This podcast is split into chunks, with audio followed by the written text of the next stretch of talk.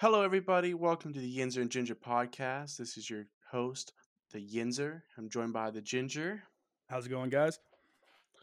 All right. So this week we're going to start you off with our betting, go into uh, our top three picks for this upcoming week, and then for our NFL recap, we actually have a special guest coming on that we'll introduce later. So first off, you want to start us off with your hits and misses from last week, Chance? Uh, yeah, I was three and five, which puts me into about twenty and seventeen on the season, hitting at about a fifty-four percent clip, which isn't bad. Not not quite as good as I want to be, but you know, I mean, we're positive on the season, so I'll take that. That's that's important. So what, was your some couple of your hits, a couple of your misses? Uh, a couple of hits, a couple misses. I had, let's see, I hit on Rams minus seven versus Washington and I hit on Raiders plus 11 and a half versus Chiefs, which they would have hit on money line, which kind of bums me out that I missed out on that sweet action, but you know, what are you going to do? And then uh, I missed on I missed Colts plus 1 versus the Browns because the Cleveland only knows how to disappoint me. So, that's just is what it is. I I mean, I warned you last week they were going to be always a wild card, especially against like not not established teams. Yeah. But a um, couple hits I had uh, Cincinnati versus Baltimore under 51 and a half. Um, neither team was really high on the offensive there, so that was pretty easy. Uh, and I hit the Steelers money line and the Saints money line.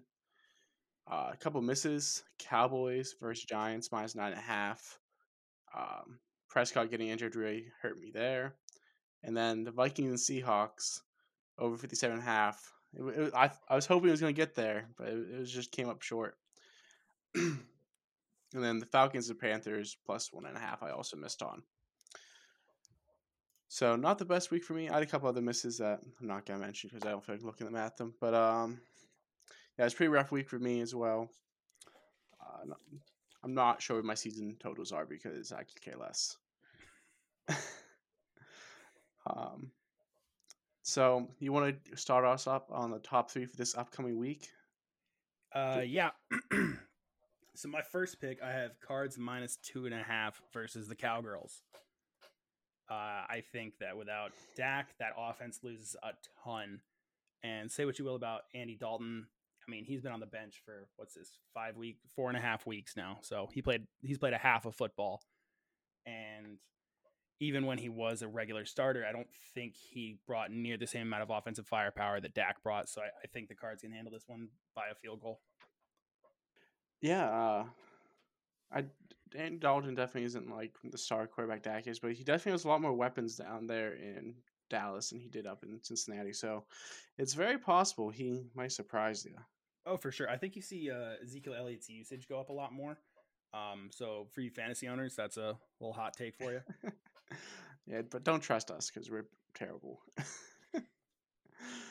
uh, so first one I got is Cleveland versus the Steelers under 51. I don't see either of those teams putting up big numbers. I don't know, man. Chase Claypool could go off for another fucking entire game's worth of points by himself. Hey, man. Ben's been throwing around the ball. Yeah, except the Juju. I don't think Juju had more than three catches. I think he had two. I, I, was listening to that game and it was just like Claypool every other play with the ball in his hands. Yeah. I mean, at least they didn't let their let the big man beat him. That, that was my one kind of takeaway from that game. All right, so what's your second one? My second one I have is the Fins, uh, the Dolphins minus eight versus the Jets. I think the Jets are a garbage team, and I think most teams are going to cover against them. So I don't think uh, Vegas can fathom just how shitty the Jets are. Uh, but it could be Fitzmagic's off week, so I mean, he never did know. just have an on week this week, so you know exactly. You never know.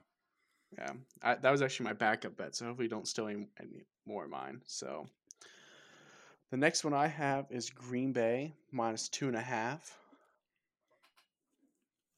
Is that uh, against the Bucks, I believe? Yeah. I like that bet. I like that a lot. Yep. You know, some old old quarterbacks going at it. We got I mean, uh, Rodgers versus Brady, so you gotta love the Aaron Rodgers "fuck you" tour. this is what this season is, man. Everyone's like, "Oh, he's washed. He's done." That's why they drafted another quarterback. He's like, "Fuck you." He's Yeah. throw- he's he's slinging it like he's 25 again. Yeah, Green Bay is still Aaron Rodgers' team. So my last one I have is Rams minus three and a half versus Niners. Niners look like shit this week, so they got blown out by the Dolphins. And I think the Rams are a better football team. So Yeah, I, I agree with that one. Uh, my last one is the Lions versus the Jags under 54 and a half.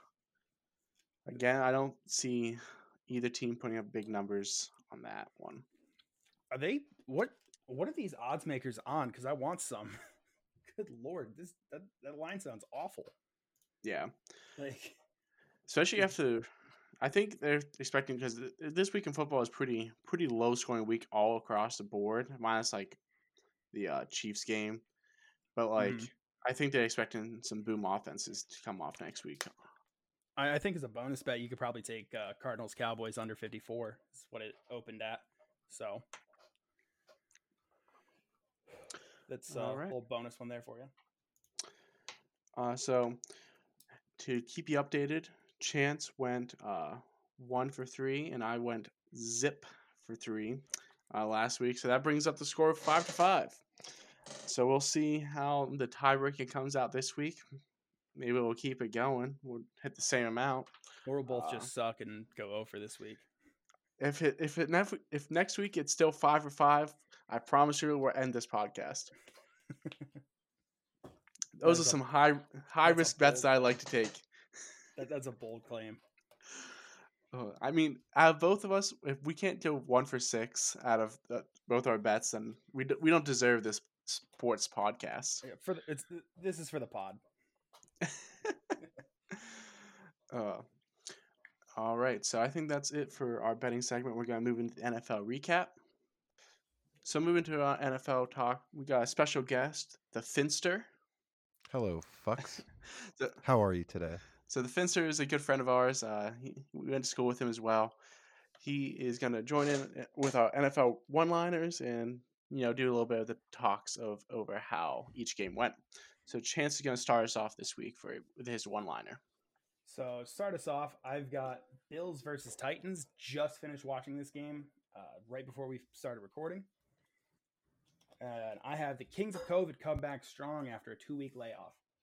Tannehill impresses, and I think we can cool the hype train on uh, on Allen just a little bit. Maybe cover the brakes, not pump him yet, but I I don't think he looked very good in this game. And it, early on, I thought he was I thought he was looking great. I'm like, man, he's out there playing. He's got a two foot cock, but you know, uh, it seemed like as the game went on, he just kind of faded. Still ended up with a decent line of uh, 263 and two touchdowns, but uh, ended up throwing for one pick was 100% not his fault. Um, another one, the other one was uh, a little out route got jumped, and or am I thinking of the wrong game here? Uh, yeah, the one that was watching it, man. I I gotta look here. Uh, it was not an out route. It was a fade. I think was underthrown, or maybe it was just a miscommunication. But Malcolm Butler jumped it and just picked it up and brought it back uh, a good long ways. so that one was was all uh, all on Allen, I would say. Yeah, it was definitely a rough game. I guess having two weeks off really really rest the team up and they can really come out shooting. I man, I don't know if I, I, it's a tough call, man. It's like, um, you know, Tan- Tannehill got. I mean, he threw for under 200 yards, but three touchdowns. Uh, Derrick Henry ran the ball really well, looked strong. Tannehill threw in another 40 yards. Uh, obviously, there's that uh, highlight of Derrick Henry absolutely throwing Josh Norman to the ground on a run. It was it was pretty good. Yeah, but like the Bills defense, like this is probably the most points we'll see scored on them all, all season. Oh, easily 42 points. Yeah, Yeah. They look they look bad, and they were talking very in the unexpected. broadcast how they were pretty dinged up on defense. I think their linebacker core was down one or two of their big pieces, and I think they were down two of their starting corners as well. Yeah. So so much for betting the Bills under for anyone out there. Yeah, that's been gone all year. okay, not all year. You know, you could buy a point and probably still hit it most of the time. Oh, probably. But, But- uh, you know, rip Uh, printing that money. My one liner is the Bears versus the Buccaneers. Brady still cannot best Foles. So this is the second time uh, Nick Foles and Brady has uh, went toe to toe in the field, and Foles just whips his dick out every time and stops right there. he threw for 243 yards, had a touchdown, uh, basically matching Tom Brady with his 253 yards and a touchdown. But the big difference is Chicago definitely has a little bit better defense than the Buccaneers, in my opinion, which held that one point lead at the end of the game there. So it was it was close, especially with uh, who knows what Brady can do if he gets the ball back in the last couple minutes there. I'd like to know what happened to Tampa Bay's running back rotation. Are they just hurt? Is that because I mean Ronald Jones is the only one with carries, 17 carries, 106 yards. I do not know. Maybe they just gave up on it. I'm not sure if they're hurt or not. Do you know, Logan? It's possible they're just running hot hand. I mean, you can Um, run hot hand, but like to for Fournette to have zero carries and not even show up on the receiving uh receiving numbers either. Uh, there was what Ronald Jones, Fournette, and one other one. Maybe, wasn't I mean, but maybe they're not uh used to running that type of playbook where they really need a pass catching. Oh, Brady always needs a pass back. catching running back.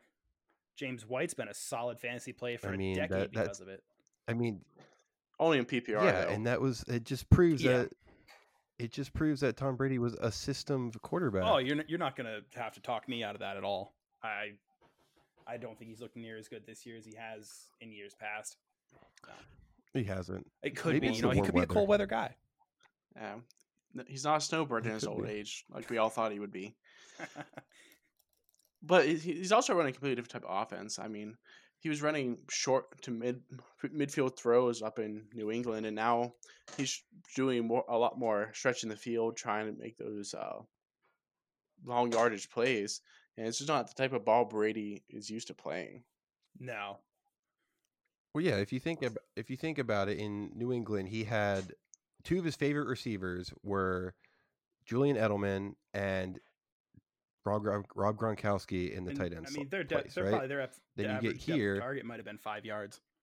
You know, Yeah, that's what I mean. But yeah, you come down here, you have Mike Evans and Godwin. who was the other guy who's hurt right now? Yeah, Godwin.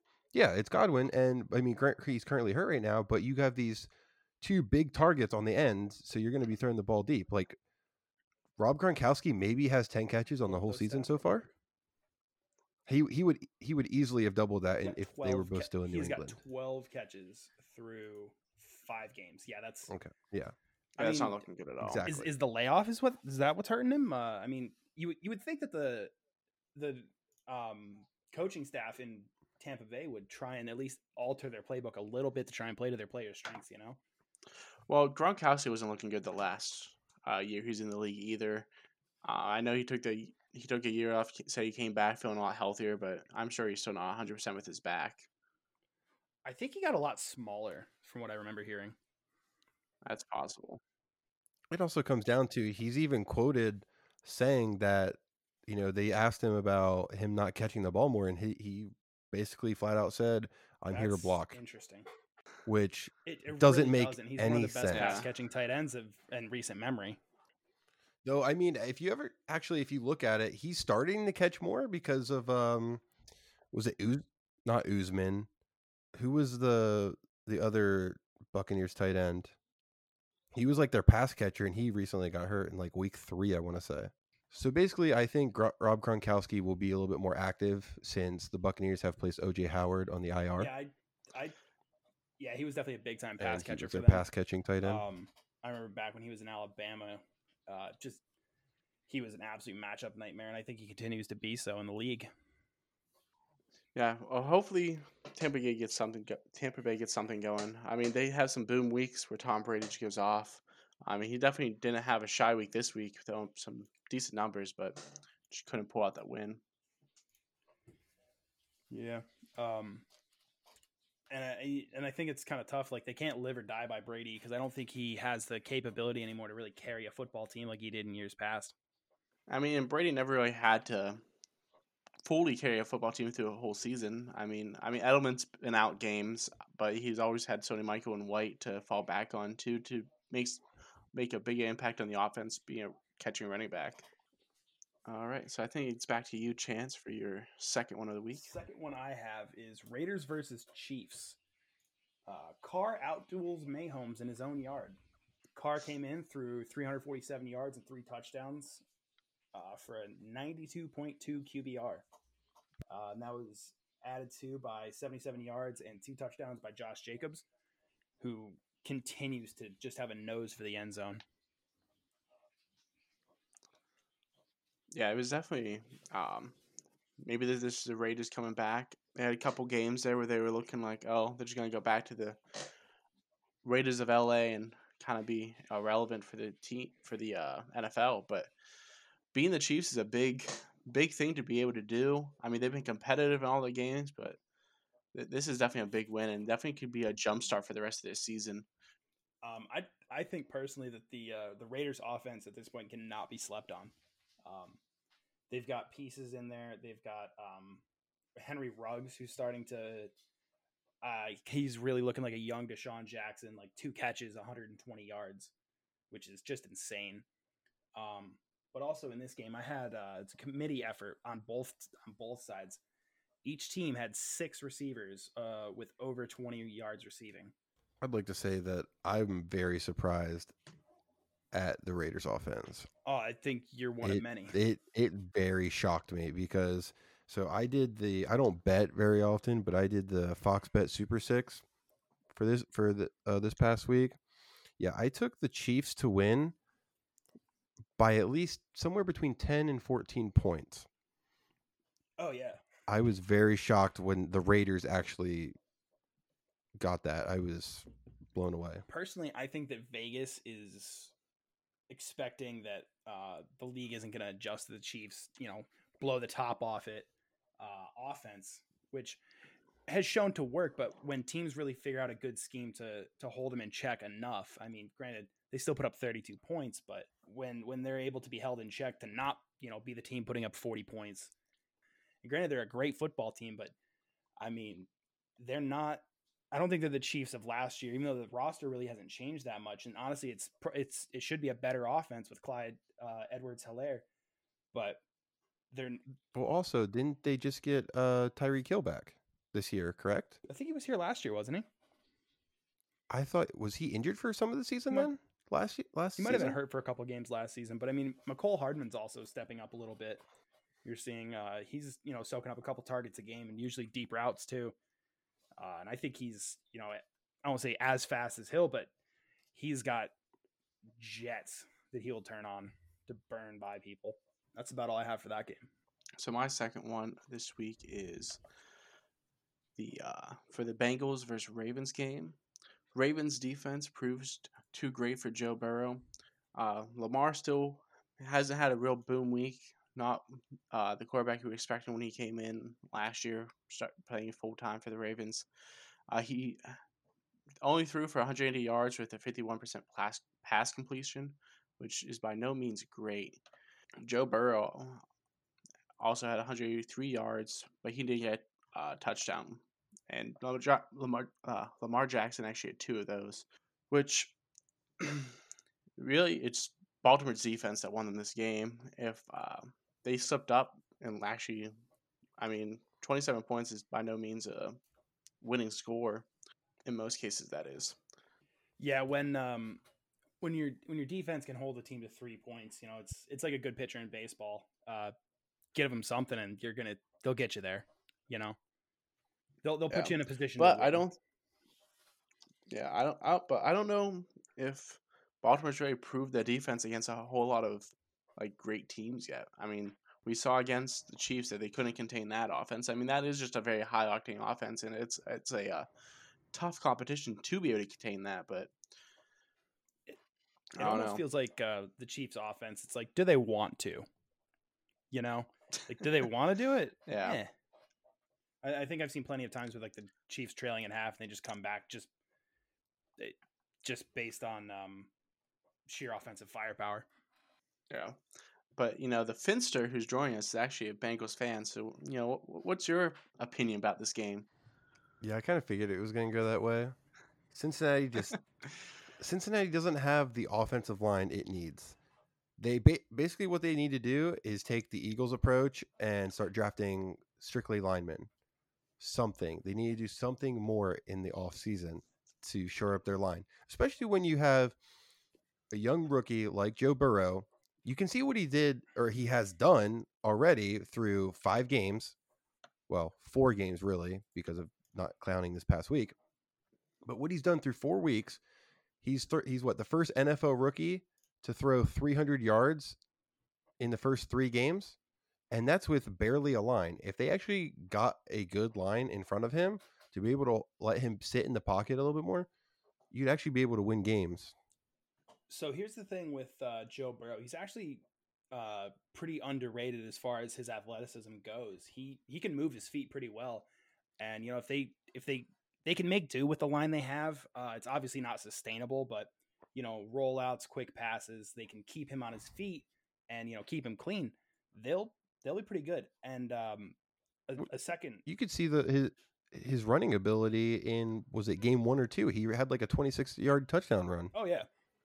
The uh, the other thing I have is uh, so in this year's draft, they took uh, the Bengals took Burrow in the first round and Tee Higgins in the second out of Clemson. Now, Tee Higgins this year has 16 catches for 214 yards, two touchdowns, and I think that's Higgins. Higgins is all. I would honestly say he's probably the number two receiver in Cincinnati oh, right yeah. now.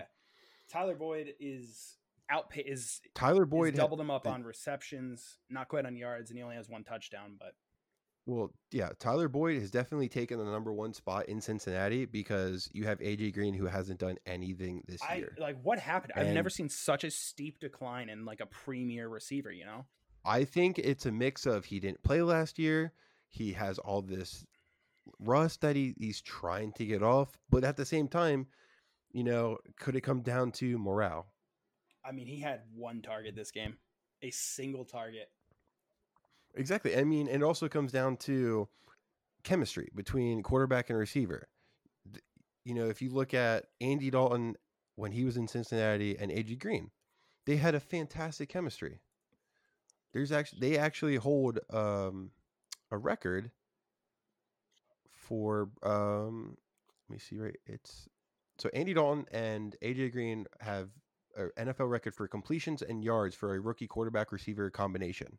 And I, I I'm surprised the Bengals hold a record that isn't about losing. yeah, well. well, so if, in my opinion, I think you're kind of seeing a second coming of that. In, I mean, maybe not to the same level um, of like NFL records wise, but with Tee Higgins, and Tyler Boyd, two young receivers, and Joe Burrow's just building that rapport with them now. And you know, I think in a couple of years, let them draft a couple, you know, second to fourth round linemen. I don't think they're going to spend first round picks on linemen uh, without trading back. Probably not.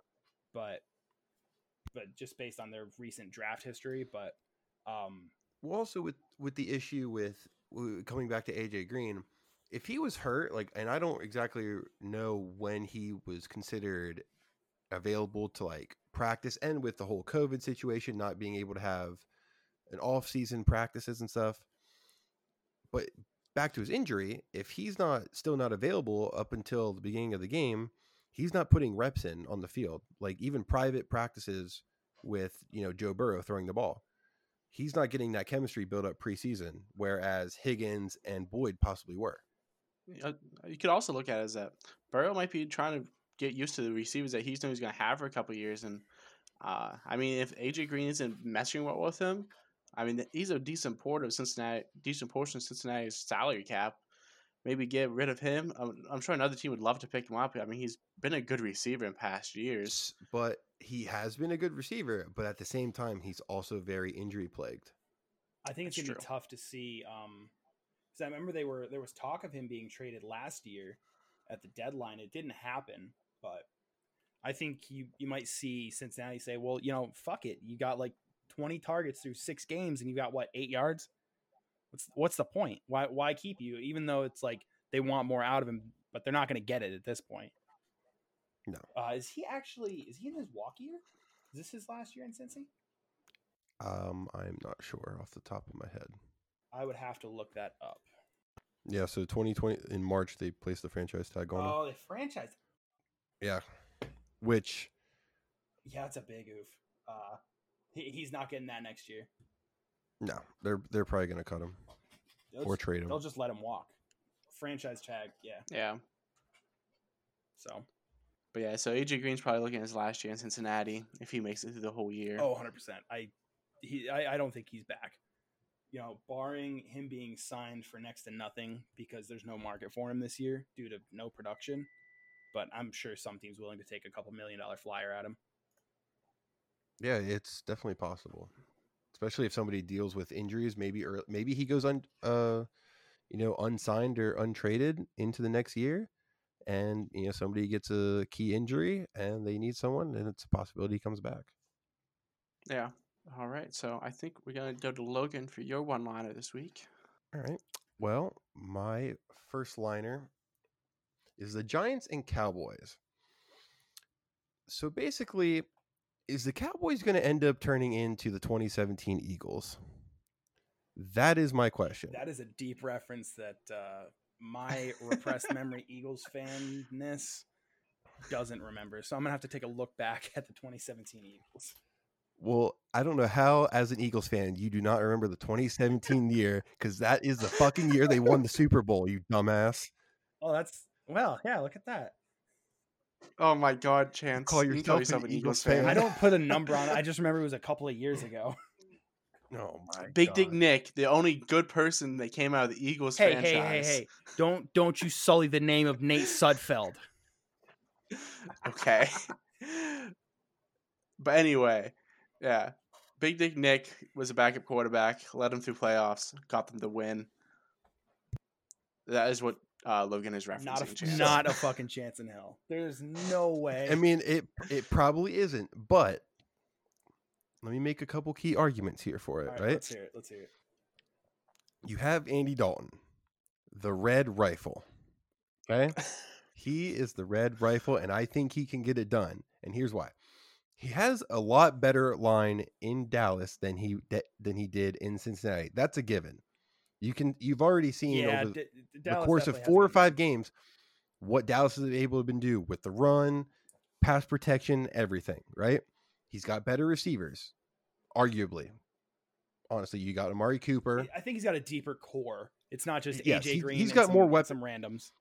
He's got more weapons around him, yes. But taking all that into account, Andy Dalton is holds a couple records that I'm gonna I want to read off real quick. How many of He them is one of 10 Shit. But listen, listen. Even with all the, the crap he's had to deal with in Cincinnati, Andy Dalton is one of 10 quarterbacks in NFL history to have thrown over 3,000 yards in each of his first three seasons. Okay. And he's also one of only six quarterbacks to throw at least 20 touchdowns over that same span. So he's, he, I feel like it, he's one of those quarterbacks that if he's put in a good system, then he can succeed. I definitely think Andy Dalton's definitely it's probably going to turn some heads down there in Dallas. As you said, he, he's definitely in a bet better offensive system. Um, Dallas is putting all the money on their offense, nothing in the defense, as we've talked about. Well, they're also dealing with some key injuries. I will give them that. Well, but- yeah, but Late, yeah, Leighton there's no reinvestment. and uh, the perpetually injured Sean Lee. He's doing it. The Cowboys definitely putting a lot of investment in the offense to just try to outscore any team they go up against. Go up against, and Andy Dalton, as Logan has pointed out, even he has some Homer vibes with it. Being uh, Andy Dalton came from Cincinnati, Hey, I got to He's not protect my boy.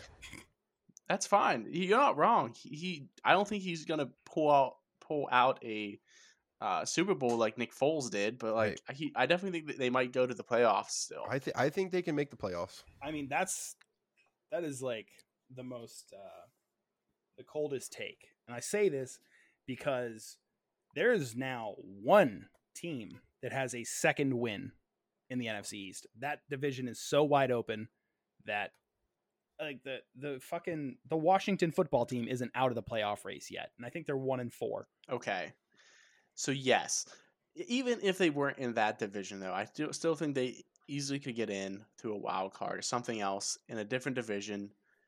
Even being that they're playing in the most trash division in the NFL this year, I still think they would have so a chance. my issue is that I don't think Andy Dalton has. I think he's a good quarterback. He's a pro. He's a vet. Obviously, he's a professional quarterback signed to a team. He's going to play an okay quarterback at the bare minimum. Um, but the defense, if they make it, they don't make it past the first round.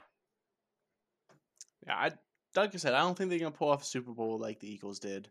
Um, but I definitely think they're so they're not gonna be a team that isn't gonna be contending in football. Oh, for sure. I, I think you're going to see them put up competitive football games. Um, I think it'll definitely be a different brand on the offense. Uh, you might see a little bit more uh, McCarthy esque um, offensive scheme with um, with Dalton compared to Dak.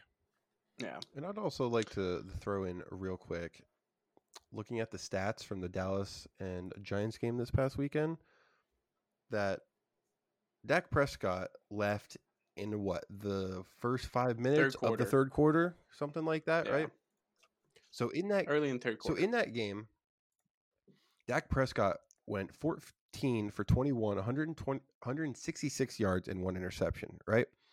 So Dal- Andy Dalton played roughly about the same same amount, right?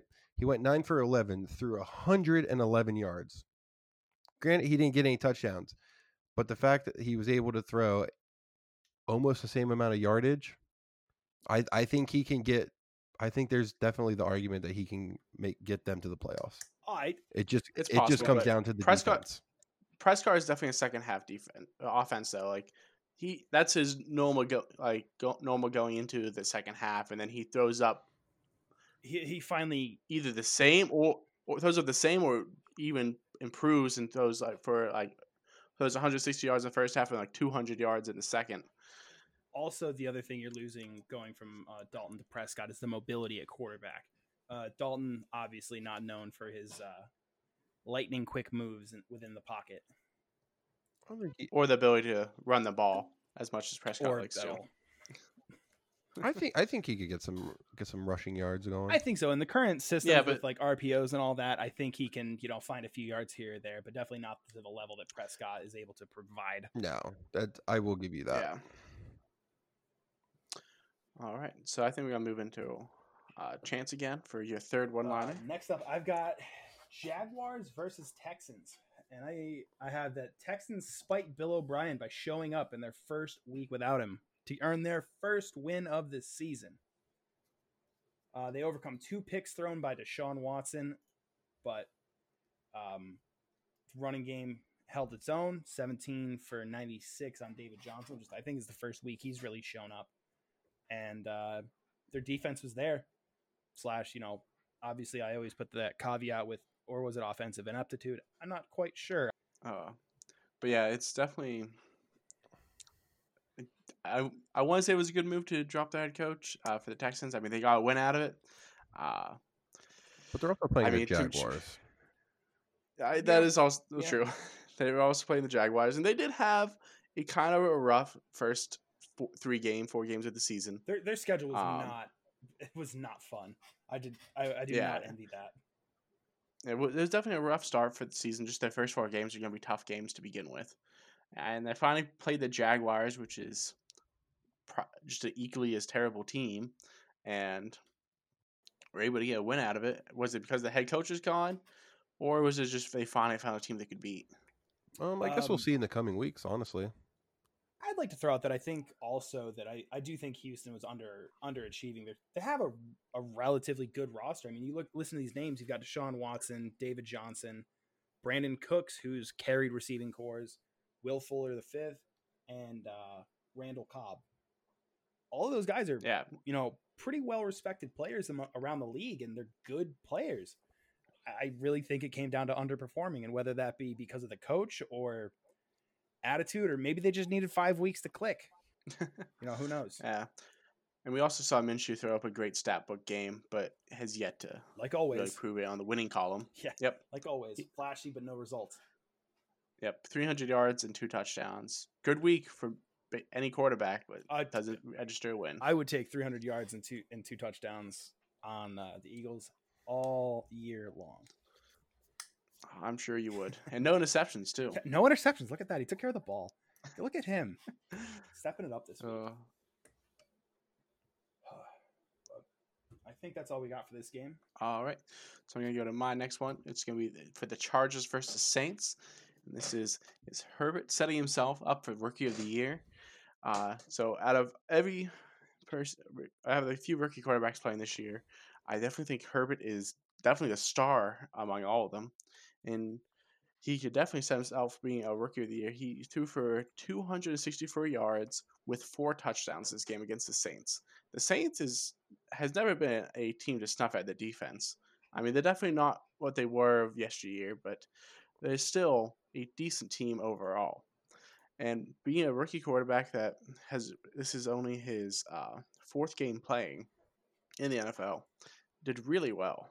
Oh, that's that's for sure. I mean, he, you know, he went, you know, shot for shot with Drew Brees in this game. If you look, um, maybe not as many yards, but he was more efficient with his attempts and obviously getting into the end zone. Uh, and I think you also Yeah. see uh, Alvin Kamara this game return to earth a little bit. Yeah, thank God.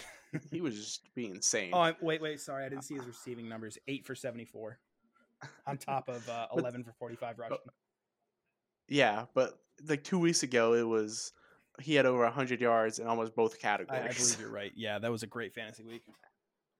Yeah. So, and Herbert's been spreading the ball around. Um, he's been hitting all his receivers and getting the ball on the ground to Justin Jackson, um, who had 71 yards on 15 carries. Do you have any comments, Logan, about this game? Yes, I do, and I really, I really applaud Justin Herbert because he, him starting as QB has really helped my fantasy this year. But one person on the Chargers offense can really just go fuck themselves, and that will be Keenan Allen after he left the game yesterday with back spasms. Like really, back spasms. Logan was so excited when this game went to overtime because he had a chance to win his fantasy week.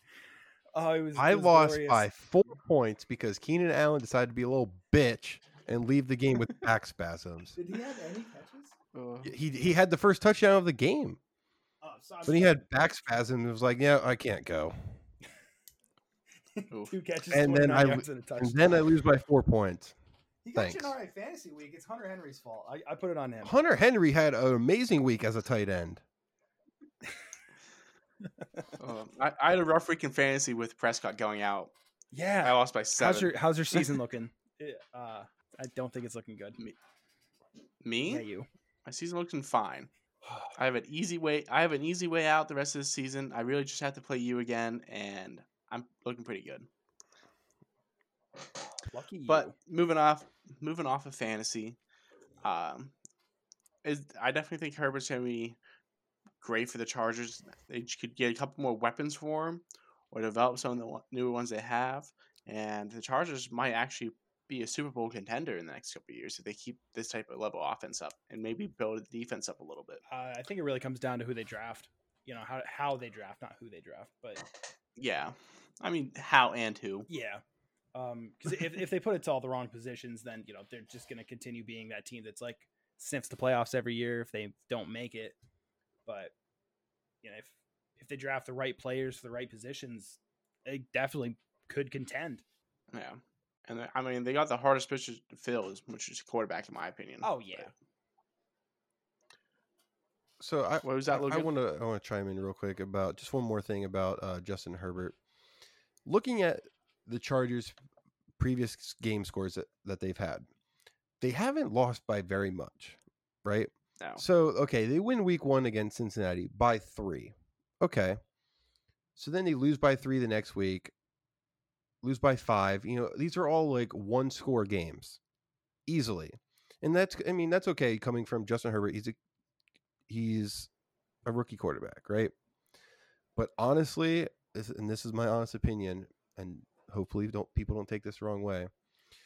But the Chargers doctor who stabbed Tyrod Taylor in the lung probably did them a favor. You know, I, it's it's tough to argue. Like the results are there. He's been a better. They've had a better offense since since Herbert took over. You know, I, I think Yeah. uh, Herbert's going to kind of Wally Pipp Tyrod I mean, Taylor out of this okay. job. t- well, yeah, you have Tyrod Taylor who played week one. Okay, they beat the Bengals, and as Bengal fans, that's not saying much for this season. I will give you that, right? But you're going, you know, you have Justin Herbert starting against the Chiefs, the Panthers, Buccaneers, and Yeah, Saints, that- that all within against the one Chiefs score went to games OT, that they could have won. He went out there, dropped his dick So right he- on the fucking field. He said, "You know, let's fucking go." He came in. Exactly. He came in the first quarter against the Chiefs. That's when Tyrod Taylor got injured, and then later that day he got stabbed in the lung. No, Yeah. Oh, was okay. Yeah. So, and even looking at uh, Justin Herbert's stats, we're through five games this year so far. He's thrown for 1,100 passing yards. So you can clearly see that Herbert is more comfortable, or at least that's the game plan for him I to actually to throw the ball talent, around. Honestly, uh, Tyrod Where Taylor's never really been a guy to really sling it around. that and you and Tyra Tyra Taylor was more like the more you know self-run offense, I guess too. Like he Mhm. because he he's had that capability. Hot take here, or not hot take, but uh, Justin Herbert has thrown for more passing yards than Lamar Jackson, Baker Mayfield, Roethlisberger, Stafford, Kirk Cousins, and Carson Wentz. In Not Cam Newton.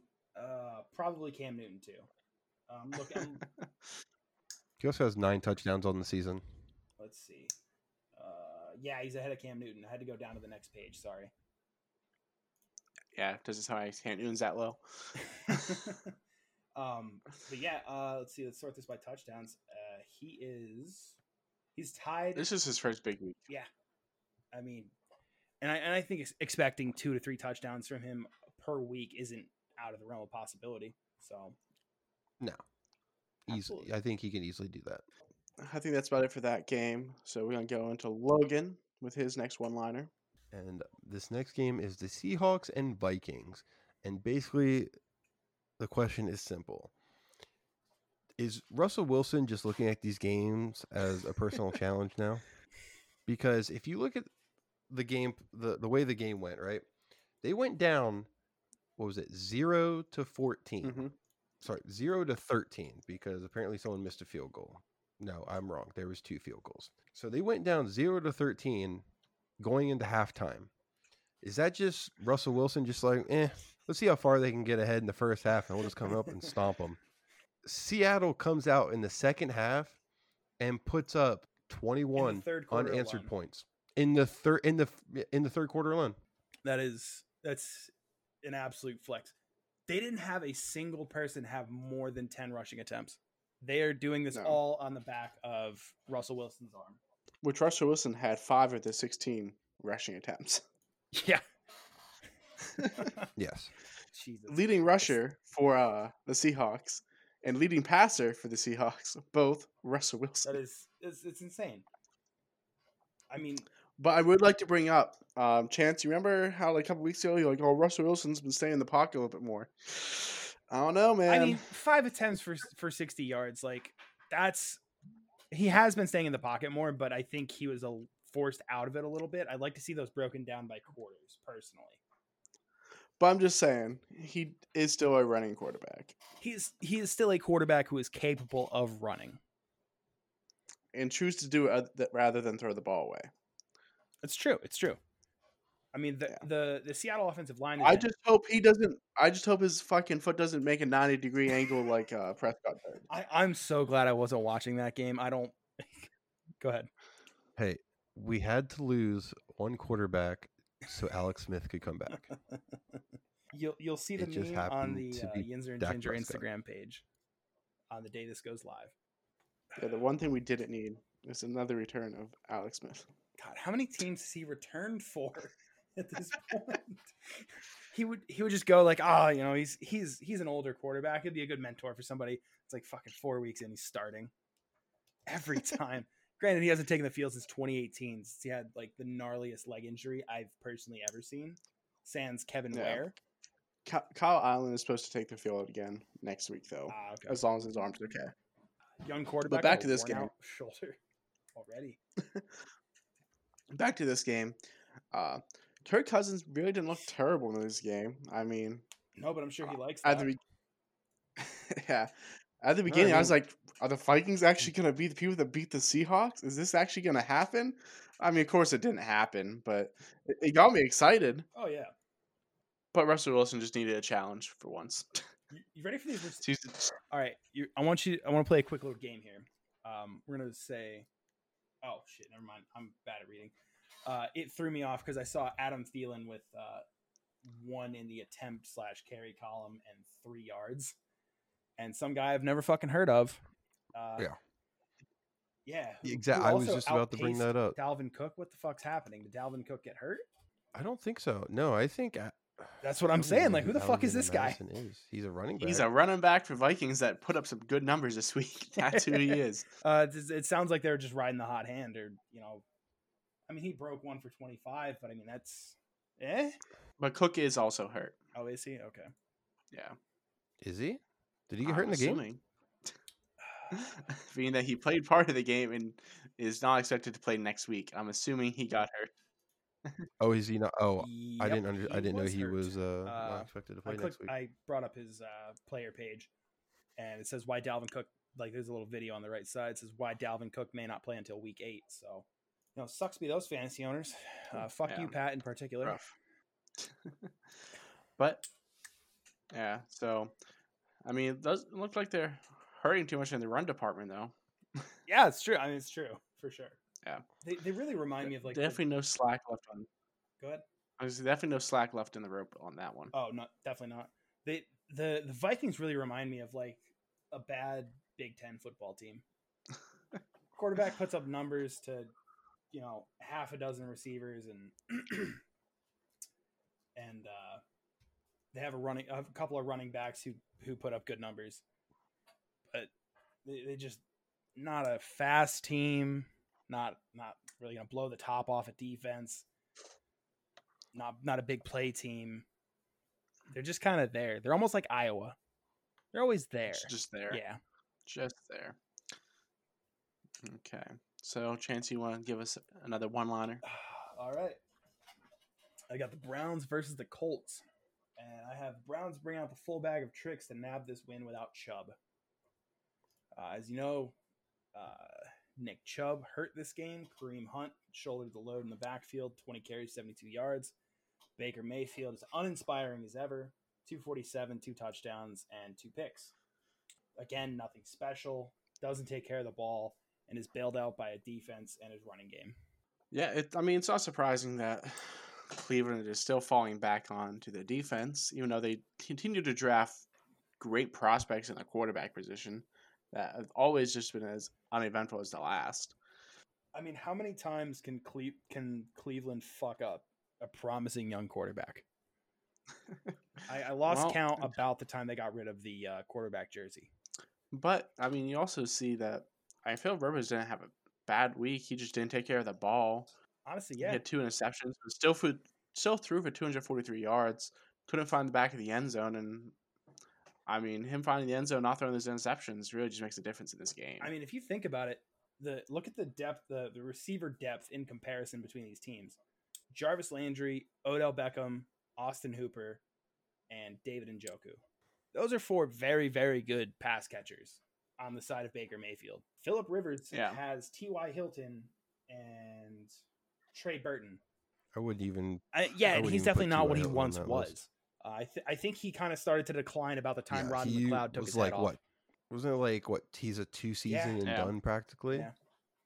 Um, but I mean, I don't recognize most of the players on the uh, Indianapolis receiving box score outside T.Y. Hilton and Trey Burton. And I only know Trey Burton because he's on the Eagles team when uh, they won the Super Bowl. You know, the old, oh, so you remember that about? like, the how do you Super not remember the Philly special, John? You did. You didn't even remember when.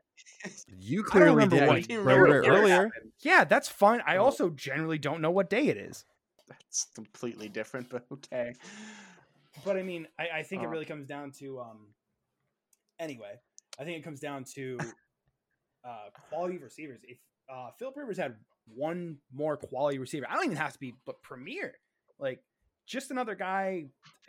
Say, uh, hell, I don't know. what's up? Give me your, give me the most middling receiver you can imagine. Give him an Amendola type, a not as good Wes Yeah. Welker uh, type receiver. Honest, I forgot about Wes Welker. No, I dude, he's like a he thousand. team. Didn't he finish his se- like career off in like Denver? I want to say. Yeah, yeah, I believe so. Hell, maybe what uh, the Colts need to do is call up uh, Dez Bryant. He's still Actually, looking. He's still looking for a team. you know, that wouldn't be a bad like as, as much as I think Dez Bryant's a fucking jackass. That's not gonna be a terrible signing for him You know if they you do. got Dez Bryant. You know what? If you don't want to go the Dez Bryant route, maybe he's busy. I don't know. You know who else I think was looking for a team recently? Chad T.O. Johnson and To. Jesus Christ. Just no, sign them both to vets minimums. Bring them back into the league. And you know, they're big, tall fucking receivers. It's gonna be a bitch to cover them. Well, at least True, there's that. But wouldn't not even the height. Now I'm See not if you saying talk um uh what's it? Uh fuck, Megatron. Chad Johnson. Calvin Johnson. I Calvin think Johnson. He, I think he's like would only exclusively do that with the Lions. But saying this like I'm not saying this as a Bengals fan. I'm saying this as statistically correct, if that makes any sense. Chad Johnson, nobody can match his foot game. I think you mean Chad Ochocinco. No, he's Chad Johnson. He had that. He had that Yep. brief spell as Chad Ochocinco, but he I went he back to wait, Chad did he go back to Chad Johnson? Yes, I think for like the last one or two years, I, he went back to Chad Johnson. This would be news to me. I'm pretty sure it's still Ochocinco. I think it was Mm. legally changed to Ochocinco. no, You know, for a second there, I thought you were going to talk talk about them bringing back Antonio Brown back into the league. no. You know, it's not a terrible option. It, Uh, that just put him in a box and let him out on Sundays to play football. No, no, no, that is a worst option. He has not been sane since fucking Vontaze Burfict took his fucking head off.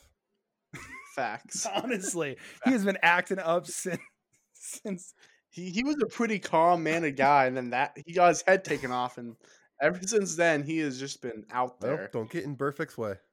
all right. All right, well, all right, no, no. J- Vontaze Burfict is like one of the biggest pieces of shit in this league has ever seen. I agree with that, but you know what? As a Bengals fan, You know, you love to have I- him on your team. I'm hate okay. I not. was okay with it, especially when it was Well, that's versus about the only thing you guys had going there for the, that like six year span. Yeah, that's called the entertainment factor. That puts people in the seats. You know, Exactly. the possibility of seeing a decapitation every any given Sunday. I would just like to point out I was in Pittsburgh for a game one year, and it was one actually one of the times Cincinnati won. I am 99% sure I got a hot dog thrown at me because I was decked out in at- full Bengals gear. Look at those Pittsburgh fucking fans. You know, Class act out there at Heinz Field. Yep. just our insults are feeding our enemies. I mean, it's it's got nothing on uh, the Linc though. We we threw snowballs at Santa Claus. Oh my god. Oh yeah, Because it's Philly and it's the city of garbage. You win, you burn down your town. Exactly. no no no. They they greased the light poles. That didn't stop anyone. Yeah, because they learned their lesson. Oh, There's a reason they greased the light poles. It wasn't for like precautionary measures. It's like we don't want them to do it again. um, the old uh, stadium, the vet- veteran stadium, it was called. Uh, they had a courthouse in the basement. That was how rowdy the uh, Eagles fans were. They had a courthouse Just- in the basement. Just take them downstairs. They get sentenced and sent to the box right Yeah, there. they, they just go down, they process them, book them, send them on their way Well, back no, to the state, back to the seats to buy more overpriced beers. No, didn't they have a judge there too? I think so. Yeah, it was like a full blown like courtroom in the basement. That's insane. You didn't know that? I did not. Wow. So off of that rabbit hole, um, how did we? Get, oh, that's right, Indianapolis signing old fucking receivers. Yeah. I would, I you know what? I would, I would drive to Indianapolis if they're letting fans in the seats to watch Philip Rivers and two old ass receivers just clown. Because you know they would succeed. Like They like, would, give 'em the 'cause Phillip pass through, Rivers like, is, all is making do with trash. Like- so like, just give someone that's semi less trash. It'd be great. just tell those two guys, all right, you're gonna run slants, outs, and fades. That's it. That's all you have to do. Chins, can I, And Philip Rivers loves a good old slant Chins, Oh, can yeah, I ask does. you a simple question? Uh, seeing as earlier you're gonna get you, a complicated answer. well, you know, seeing as earlier you didn't know what year the Eagles won the Super Bowl, you claimed that you really don't never know what day it is. Where exactly is Indiana? Uh, it's like west of me somewhere. You're not wrong. You're That's not not, the answer he's looking for, but it's not wrong. You might end up a couple states away than your destination. So you might end up missing that game. No, it's fine. He'll end, he'll find next himself in. Illinois. Is that what you're getting at? Are they away next week? No. No, that's You- not. He was just saying you could not find yourself to Indiana. He was being very. You're Oh, saying you're oh, just gonna very direct west, about that. no. No, dude, it's fine. Um, I I'm pretty good at navigating myself. I just have a general like not aware of what's going on usually. I mean, you could take eighty basically the whole way. Oh there, yeah, like straight through Ohio. That's that's essentially a flyover. what and, comes after Ohio? uh, a fucking lake at one side of it. Okay, we're not going north. Straight west of Ohio. Where are you Straight at? West of Ohio. It's one of the I states, and I think it's Indiana. okay, you were you. I'll give it to you. You were correct. It is Indiana. Another little geography lesson this week at the It's Ginger podcast. Didn't we Oh, have one of those couple episodes back? yes, about the rivers in Pittsburgh. Ah, yeah. Yep. Um, moving on. Uh, so I'll take my next one after that tangent and a half of conversation. Uh, so my next one is the Panthers versus the Falcons. Panthers continue to figure it out without McCaffrey. Uh, I mean, me and Chance both were pretty sure that uh, without McCaffrey, the Panthers would be basically absolute garbage and not be able to put up anything. Yeah, utterly fucked. But they continue to put up wins. Uh, Matt Ryan keeps playing good football games. Um, never seems to pay out. Has yet to register in the win column. But Bridgewater did really great uh, through the air with 213 yards, uh, 73% passing completion, and to top it off, he had two TDs. Yeah, well, Teddy Two Gloves uh, went ahead and fucking did it this week. Fucking, I picked him up last minute on the fantasy. Absolutely paid off. Not even that. You definitely have to give credit to, I believe it's Mike Davis is their running back currently. He's done s- solid ever since McCaffrey uh, got injured. There is a good possibility that he sees more time once McCaffrey comes back. Oh, I think I think you're absolutely right. I uh, I think It's that, to try it's- and he's starting off. yeah, at just least- try at and ease him back off. into it. So then, Yeah. uh, uh, I mean, I don't know what his contract situation is, but do you think, seeing as he had those good games, they could he could pro- they could uh, trade him away for something good? I doubt they let him walk. Frankly, two running back sets are a big thing. Yeah, but are, do they really have different change of pace? He can catch the ball too. So can Now you, McCaffrey. now you tell me that. Yeah, I know McCaffrey can too. Say you've got two running backs on the field. They can catch the ball. They can both run the ball. They're both athletic enough to make blocks. I mean, it just opens up a lot of things in your offense if you have two running backs who can catch the ball. Yes, but NFL teams nowadays don't really look for this. They, I, in at least to my knowledge, they don't want the same two of the same running backs, right? So you look at like let's go back to the Browns, right? You have Nick Chubb, powerhouse running back, right? He can catch the ball, powerhouse running back up the middle, up the gut, right?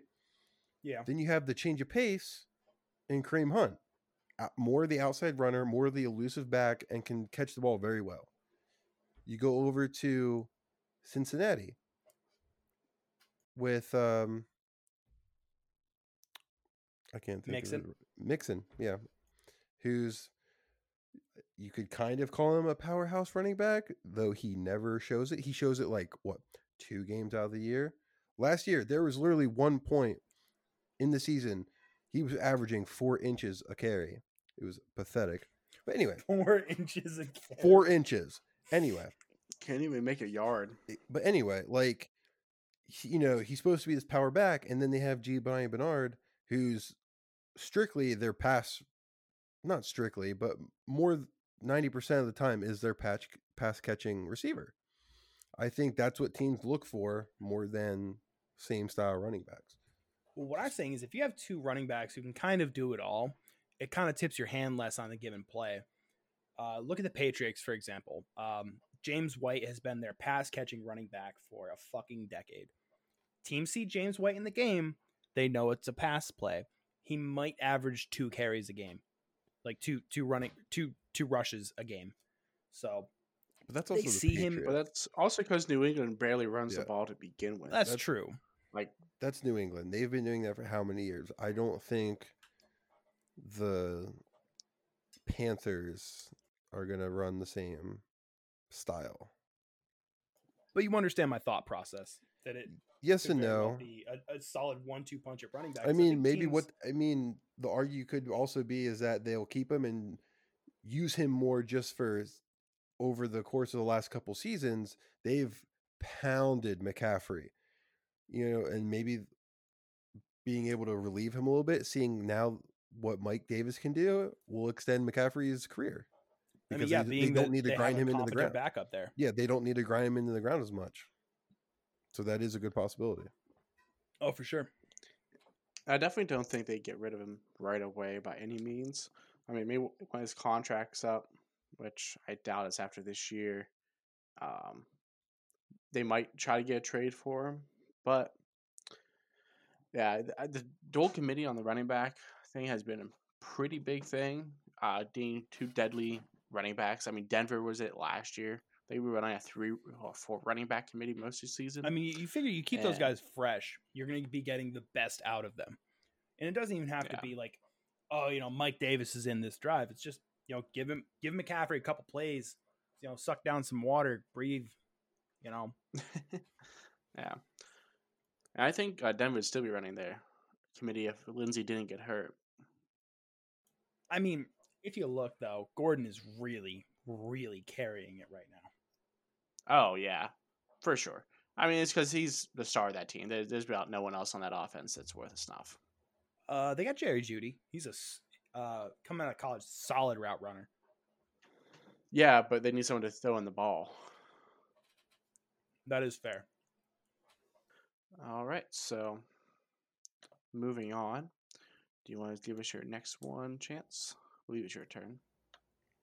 Is my turn actually? Yeah, it is, it is Logan's turn. It's Oh. the game of the week, man. bad. Come And we- on. It is I- the game. Should we of the save the game of the week for the end? Yeah, save it for the end. Save it for the We're end. gonna save it for the end. We're, we're yeah, gonna swap skip. that one in your last one. We are. We're gonna go to a not very exciting game here, in the Cardinals and Jets. Basically, after seeing you know the the stats and watching a little bit of the game this past week, the Jets have just become what's what's a nice way to put it. You know what? There is no nice about it. They've basically just become a second bye week for teams. like seriously. And as of recording this podcast, they have released um, their running back, Le'Veon Le'Veon Bell. Bell. So, granted, he probably he didn't really do much for them. He was also injured basically the whole season. Exactly. Yeah. So it's just more downhill for the Jets. yeah.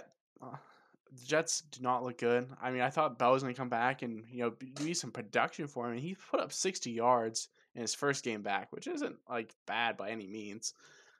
Um, and that was just on the ground. He did register, I believe, one catch. Um, maybe not. I don't see him on the sheet. I'm just blind. Yeah, he had one catch for seven yards. So I mean, he didn't do terrible by any means for his first week back off of injury. And they basically, I, I guess, he's just been melting, melding well with the Jets as he didn't do the same in, with the Steelers. Um, he's kind of one of those hot-headed running backs. But I think the term uh, self-centered jackass came up in a group chat I'm in. uh, that's fairly accurate description of how Le'Veon Bell is. Don't forget to add might have been Steelers- said by me. I don't know. Don't forget to add uh, the word Steelers player on the end of that. Because I, I- I feel like it's a history thing. You have, you know, his behavioral self centered issues coming, you know, once he left the Steelers. And then, you know, we go back to Antonio Brown. Is this is this is something that happens when players go to a new teams from the Steelers? Are, are Well, the okay, Steelers Antonio- ignoring they character were both- issues? Okay, Antonio Brown has severe post-traumatic like concussion syndrome or whatever it's called. It's post post concussion syndrome. Thank you very much. Yes. whatever. Um, he it, it might not be diagnosed, but it's it's there. Anyone that saw that man before he got his head taken off and went through his concussion protocol to now, he is not the same person. Le'Veon Bell was always kind of a little bit more hot headed guy. Uh, he, he thought he was hot shit. I think the word you're looking for is not- douche. Well, yeah, he's he was a douche about it, but he thought he was hot shit. Um, being the number one running back in the league what, was like four years ago, whatever now, and he thought he uh, should make more money than um, any wide receiver on on the team or in the NFL for that matter. Even though he's a running back, which don't have as long a shelf life, and that's why they tend not to make as much money. All right, all right. Time out here. Here's like side sidebar from the whole Le'Veon thing. I think running backs should be paid more. Uh, you see receivers having longer li- longer careers, running backs, you know, expiring quicker. Pay them more money. Fuck it. You know what I mean? Like they're only going to be here. You know, most of the good running backs start to decline about year five. Some of them it starts I'm even sooner. I agree with you, but it's just not how the business is done. And unless me or you start to own an NFL team, we're not going to be able to change it. All right. Well, that's obviously the goal now. Uh, we're gonna. Ian's to you owning the NF, an NFL team. Yeah, yeah. I'm sure the Jets are real cheap right now. I now. bet you they are, aren't they? Yeah. Or we could just move to Wisconsin and be partial owners of uh, That's the Green Bay that's the fucking plan. We get voting. We get some voting rights in those town hall meetings. Should we? I don't think that's how that works, but yes. I, I, I assume that's how all their GM decisions are made. It's just a, via a town hall meeting. Majority rules. Fuck them all. I would like to decline the offer of going to Green Bay. Danica Patrick is no longer there. She is no Oh longer my dating Aaron Rodgers. I would like to politely decline. Okay. You know, there's rumors that he was doing some like weird shit, right? I, I think it was uh, Olivia Munn was was saying some stuff. He was doing weird shit. Listen. Okay. All professional athletes are into weird shit because they can easily get whatever girl they want and it gets boring. Like you can have the hottest chick in town, but that gets boring, so you get you develop weird fetishes. It's just how it You is. Like uh, Odell Beckham, like can get shit on. exactly. Yeah, yeah. Like Odo. Exactly. Perfect example.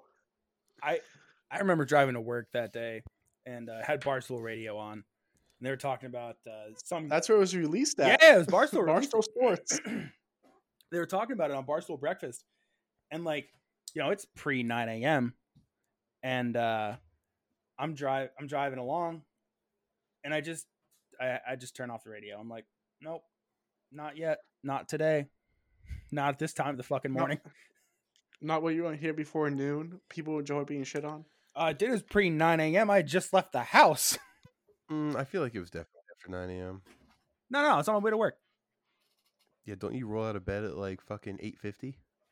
No, no, no, no. It's like eight thirty, and then I leave by eight thirty-five and just speed on my way to work. All right, so before Chance commits himself into his, doing his own crime, um, Kyle Murray still looking great as a quarterback. Uh, very smart quarterback. Throwing for 380 yards, one touchdown, one interception. You know, getting back on the topic of the game. Who? Kyler Murray. Their quarterback in Arizona, bud. Oh, I'd actually like to turn you turn uh, any of our listeners who care to um, a video I watched a couple months ago. is from uh, Strong Opinion Sports. Guy just sits down, uh, talks about film stuff. He he broke down Kyler Murray's rookie year's film and talked about how he's actually a very very smart quarterback, takes good care of the football. Generally, uh, not the type of guy to make the same mistake over and over again. Highly recommend that video. It's very good. It's about ten minutes. All right. Well, I think that's about all we got for that game. So back to Chance. Now that I got the order down. All right, my last one I have is is the uh, Dolphins versus Niners. Ryan Fitzmagic returns. Fitz turns back the clock with 350 yards and three touchdowns. Um, he he really carried this offense this game. 12 and a half yards per attempt. Um, spread the ball around pretty well. Uh, used his weapons well, and uh, the Niners even pulled uh, Jimmy G out of this game in his first game back from injury to protect him. Yeah, the Dolphins are. I mean, they're a two and three team, not looking too shabby. You know, they're. I would say I'm willing to bet they're the best two and three team in the league. I would, I would second that. I mean, but I mean, it all depends if Fitzpatrick can play a, a full season of football. I mean, he's always good for these couple of good games. He's been like that uh, for the last few years now. The question is, can he play a full season like this and keep it up? Do you have anything, Logan? I don't have much on this game. Um, I did not watch this game. I didn't really care about this game, though. I wish I kind of would have paid a little bit more attention, seeing as though I didn't realize that their starting running back returned and McKinnon is on the outs now. From a fantasy perspective. well, okay then. So I'll go into my next one then. So my last one this week is the Rams versus Washington. No name, no game. Washington has never been a stellar team, but boy, are they struggling since they rid themselves of their uh, home name with the Redskins and have been now dubbed the football team. So Kyle Allen uh, was playing left for the great return of Alex Smith, as we brought up earlier, uh, to play another backup quarterback position for another team. Uh, Kyle, Kyle, Kyle Murray, oh shit, Kyle Allen should be playing next week as long as his arm is better. I think he's just fell on it wrong, a little bit bruised up. Um, there wasn't much hope of winning the game, so they just let him sit out. But Jared Goff is looking like he might be another have a little bit better season now. He had a rough start, but he threw for 309 yards, two TDs, and only had one interception, which is terrible. Yeah, um, Jared Goff's having a bit of a resurgence this year. Um, he's throwing the ball well. You know, he had that strong rookie season, and then uh, I think his sophomore campaign he looked pretty good. Fell off for a couple of years, and now I, I think he's back. He's throwing the ball well. He's slinging it out there. He's he's using his weapons well. It's the uh, return of all the old quarterbacks Yeah, that we thought. I mean, gone. I think he just. I'm not quite sure. I didn't really follow him at the beginning of the season, so I'm not quite sure on his stats.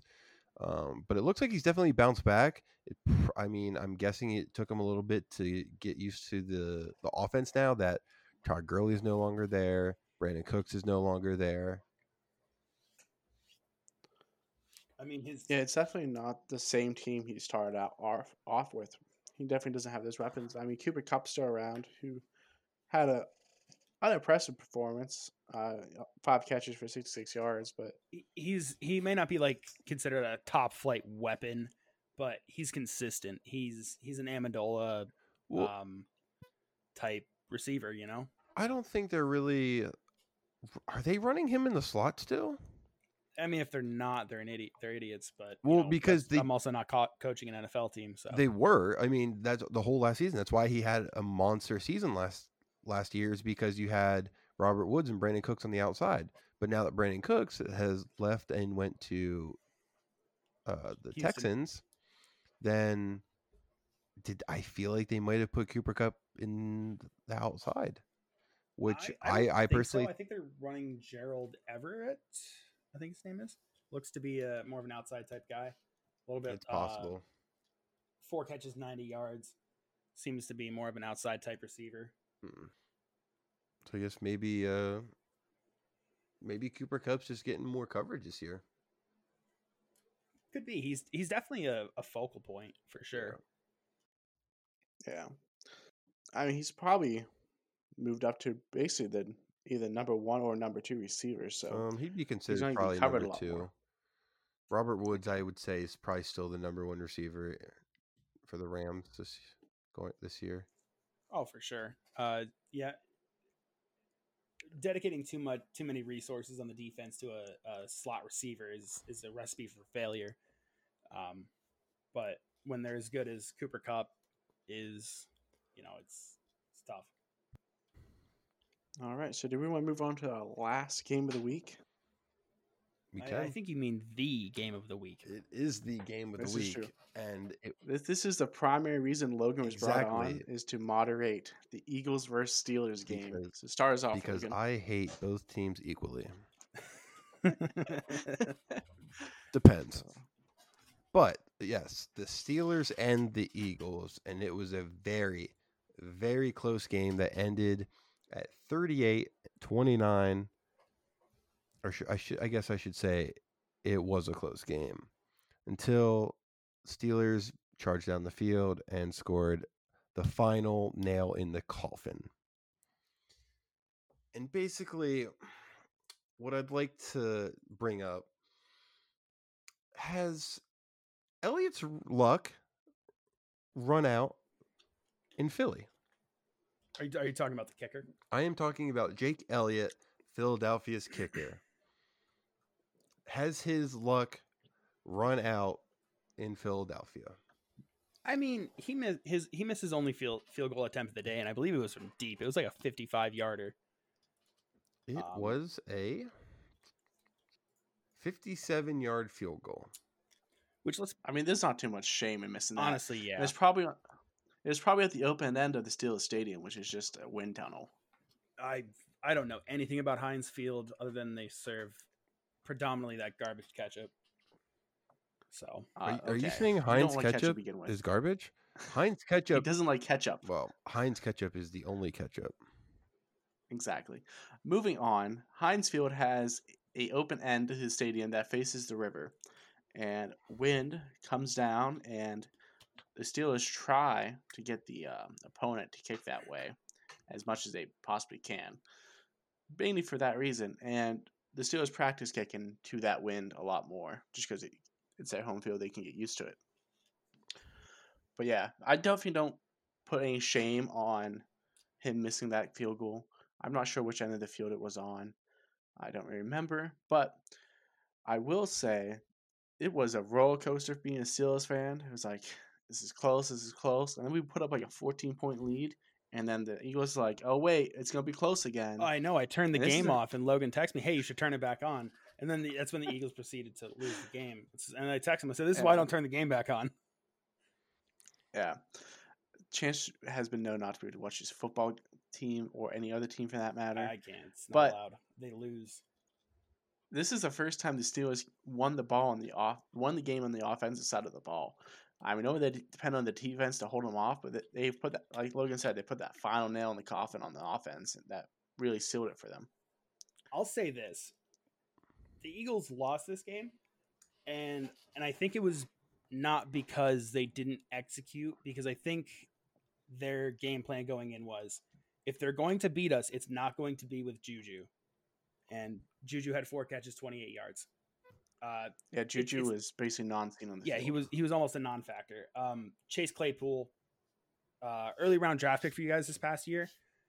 It, Yep. It's pretty tough to project him going off for you know seven seven catches, 110 yards, three touchdowns on top of um, three carries, six yards, and another touchdown. Like it- it's tough to project that, and you know you that that's a, a loss I think they take, and they're like, well, you know, their their depth just executed. Yeah, and it's really because well, Joshua Johnson is coming off an injury. Uh, he only had one reception and he lost yards on it. So Claypool's really moved into that two, three position behind Juju and kind of battling with Washington, who's the uh, number two spot on the team with Diontae. Uh, still recovering from his injury a little bit. And then, but Eric Ebron's also just been a really solid tight end for us, and Big Ben just loves to hit that tall man. Um, I, th- I think that uh, the Steelers did a really good job on defense here. They covered up Zach Ertz well, six targets for one catch. Um, yeah, that's that's obviously not the kind of production you need to have a top flight tight end like Zach Ertz. Uh, the Eagles' leading receiver this week, Travis Fulgham. I will give either of you next week's paycheck if you can tell me where he went to college without looking at his player profile. Well, too late. The pretty profile's already up. Mm, It was Old Dominion. No. Yep, Old down in uh, really? Logan's backyard. Yeah, I hate this place. Get me out. but it, it kind of goes to my uh, Eagles are banged up thing. You know, they're missing three linemen. two receivers. Both DeSean Jackson and Alshon Jeffries didn't play the field, didn't even touch the field this game. Um, But you did see a lot of production on Miles Sanders with that 74 yard run and getting another touchdown on top of the that. The problem is with that is that he only had 80 yards on the day. I know he really got that one for a touchdown and then another touchdown on top. of Yeah. that. Uh, I, I I don't see this as a successful day from Miles Sanders. Granted, he only had 11 carries, but they were trailing most of this game, and it's kind of tough. It's kind of tough to really feed your running back when you're trailing as much as they were. yeah. But he also had uh, 19 yards on the receiving end of the ball. Would too. you like to see?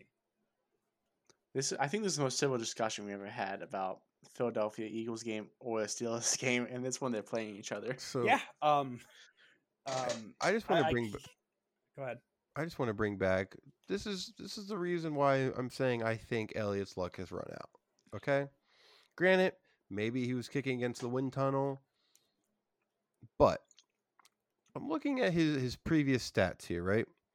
And back in the 2018 season, in Week 12 against the New York Giants, he hit a go-ahead 43-yard field goal, 22 seconds to put him up and win the game. Okay, Week 16 of that season, he converted a 35 year 35 yard field goal with no time remaining to give him the victory. In the wild card round, he had a, a one extra point and one field goal for a 16 to 15 victory. Since then, he has nothing like that. I mean, granted, the Eagles really haven't been in position late in games to win to to win via a field goal. Sans the the Bengals game, and I couldn't watch that game. I was at work, but the, the Eagles' offense that day, from what I remember, just couldn't get anything going anyway. But I do remember when he first signed with the Eagles from the uh, Bengals practice squad. First game, 61 yarder against the Giants to ice the game to win it with under 10 seconds. When was that? It's- it's been a couple of years. Um, yeah, I, I, I, I specifically remember the game. I don't remember the date, but I remember texting Logan. I was really hope I was really hoping he would know the date of that, but not the date they won the Super Bowl. um, he's been around a couple of years, but I specifically remember watching that game and then texting Logan. Thanks for the kicker, man. Hey, you can have him. We got Randy Bullock. It's not. That's yeah, I mean, he, he, good he at all, converted your guys' only whatever. points of the day, so congrats on that one. Yeah, I made the mistake of starting him in fantasy this week. It was terrible.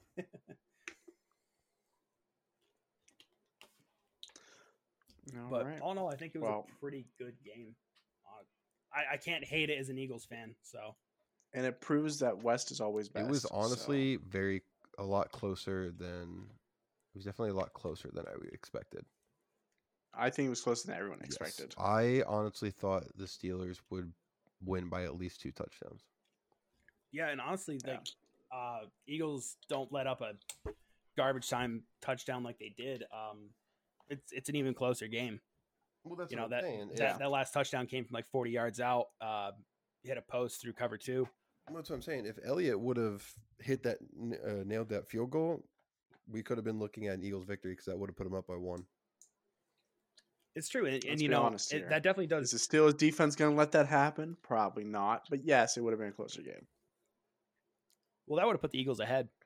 Exactly. Would have put them up by one. So I would have loved to have been able to watch this game, but unfortunately, I couldn't. Always You working. know, it, it, it sucks too because uh, you're actually in town this weekend. I wish I could have taken off the Sunday so we could have watched the game. would have been a good time. It definitely would have. But so it proves that West is always best, as I said. And we move on to. Um, do we have anything else we want to talk about? Uh, oh, oh, one thing. Um, if you're not watching these games, you should be. Even if you're not really watching, but just listening. Uh, with the lack of fans in the stadium, you hear hot mics galore. I was watching the Bills game tonight versus the Titans, and I heard no less than six fucks on uh, the uh, broadcast, which was great. I enjoyed every second of it. All right. Well, thank you, Logan, for joining us this week. Uh, surprisingly, this was a more civil discussion than we were all expecting. But it was nice having you on, getting your perspective about what things were like. Uh, feel free to plug yourself, uh, your Twitch stream, or whatever else. Um, I'm not really streaming at the moment currently. I've just been too busy, but uh, I'm sure I'll be on the show again sometime in the near future. So maybe by then I'll be I'll be up and running, and I'll I'll plug then. Okay. well, thank you again, Logan. Uh, we're going to finish and close out the podcast here. So thank you all for joining us in another episode of Yinzer and Ginger. Uh, please go follow us on the social media, Facebook, Instagram, and Twitter. We're planning to get a little bit more active on Instagram and Twitter. Instagram might end up being our meme dump for sports memes alike. Uh, again, give us a follow at Yinzer and Ginger on all social media platforms. And I'm out from the Yinzer. Bye from the Ginger.